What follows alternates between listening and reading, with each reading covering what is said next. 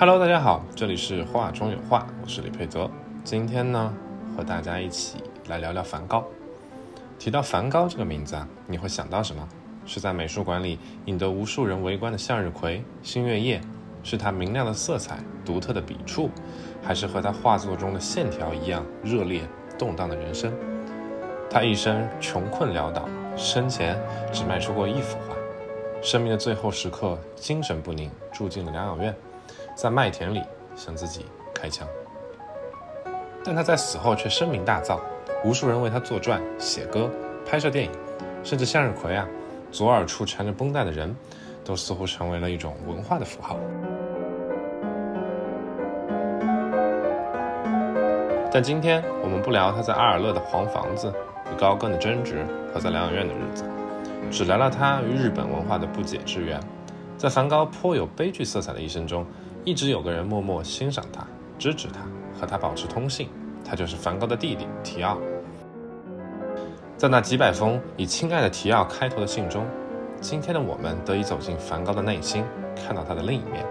在其中一封信中，他曾经这样写道：“你看了北斋的画，和我说，波浪是利爪，紧紧地将船抓住了。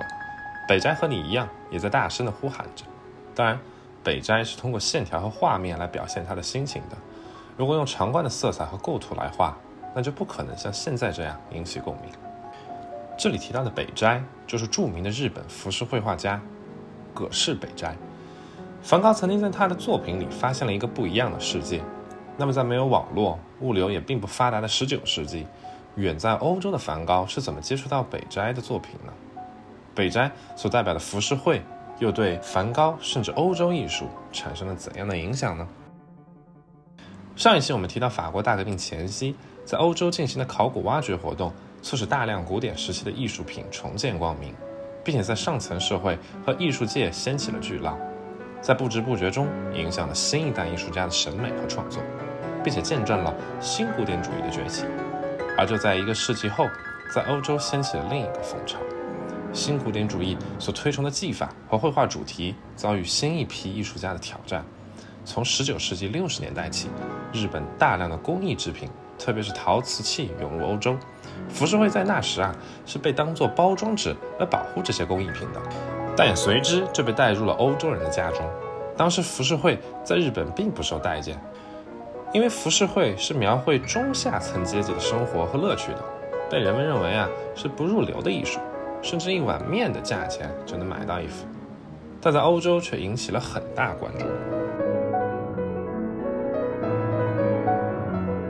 一八六七年的巴黎世博会上展出的大量浮世绘作品，更是点燃了人们收藏的热情。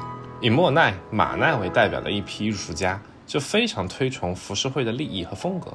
他们从日常生活中寻找灵感，捕捉光影，记录乡间的风光人情。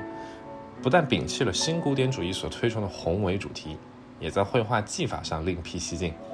这使他们的画作遭到官方的排斥。比如说，在上期我们提到。新古典主义代表人物大卫的作品在巴黎沙龙中展出，而这些画家的画作却被认为太过激进而频频落选，以致最终只能展出于落选者沙龙。而且啊，这些作品还受到了大众和媒体的猛烈攻击。这里首当其冲的便是莫奈的《日出印象》，从此这批画家和他们代表作品也被贴上印象派这个标签。这么说来，当时欧洲的印象派画家和远在日本的浮世绘画家也算同病相怜了。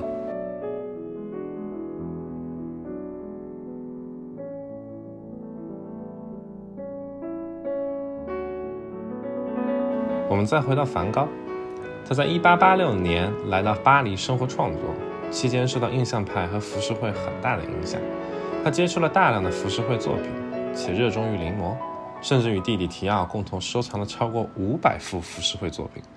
梵高不仅欣赏这些画作，也接受浮世绘的精神，这些都体现在他的许多画作中。比如我们今天要聊的这幅《唐吉老爹》，这是一幅肖像画，画里面对着我们，双手交叉，似乎正在沉思的人就是唐吉。唐吉是一个颜料供应商和艺术品商人，在巴黎开着一个小店。他为人大方、和善，也热爱艺术，支持印象派画家们。还会在小店里展出许多他们的作品。梵高在巴黎结识了唐吉，与他成为了挚友，并且为他画过三幅肖像画，这是其中最后的一幅。这幅画中不见了梵高前期作品里阴郁的色调，色彩明快，映透着印象派作品的影响。构图也非常简单，除了前景的主人公，就是唐吉身后的六幅浮世绘作品了。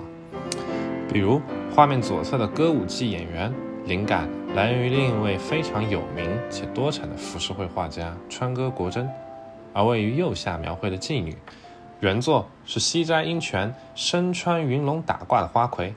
曾于1886年登于巴黎的一本艺术杂志的封面，梵高看到后便临摹了这幅画，并把它加入到这幅肖像画里。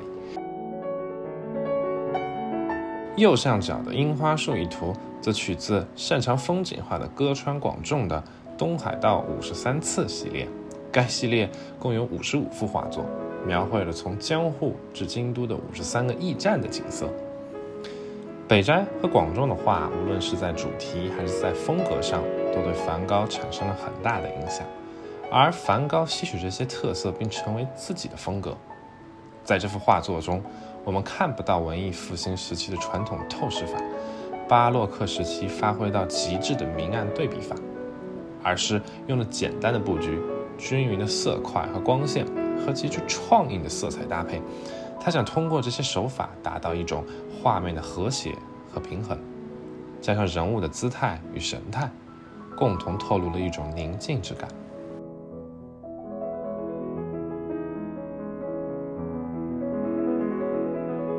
就像在潘丽在浮世绘一书中所说的，梵高认识到了浮世绘的单纯样式，以及由此表现出来更深层次的世界观。正如梵高所理解的那样。浮世绘的装饰性既根植于平民日常生活情趣，又反过来作用于日常生活。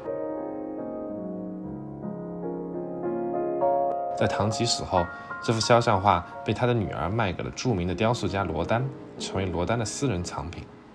今天则被收藏于巴黎的罗丹美术馆。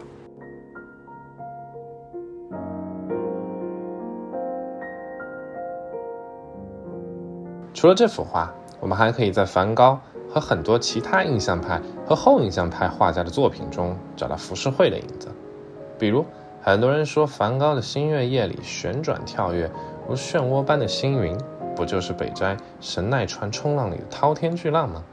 比如莫奈一生画了几百幅睡莲，你有没有在一些作品背景里的池塘、拱桥间感受到浓浓的日本风情？又比如，在塞尚创作的一系列圣维克多山油画中，你能看到北斋描绘的富士山的影子吗？在今天，印象派早已成为艺术史中举足轻重的一部分。莫奈等人的画作也被大众接受、欣赏，甚至高价收藏。在日本，艺术爱好者们排长队一睹梵高画作的真容；而在欧洲，浮世绘与日本文化依然流行。这种不同艺术家、不同流派、不同文化跨越时间和空间的相互成就，也为我们提供了看待世界不同的角度。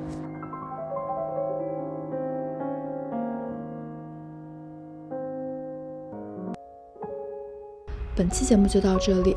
如果你喜欢我们的节目，也欢迎分享给身边的朋友。如果你想加入我们的听众群，请关注公众号 Arts Out 艺术出圈，回复“听众群”即可入群。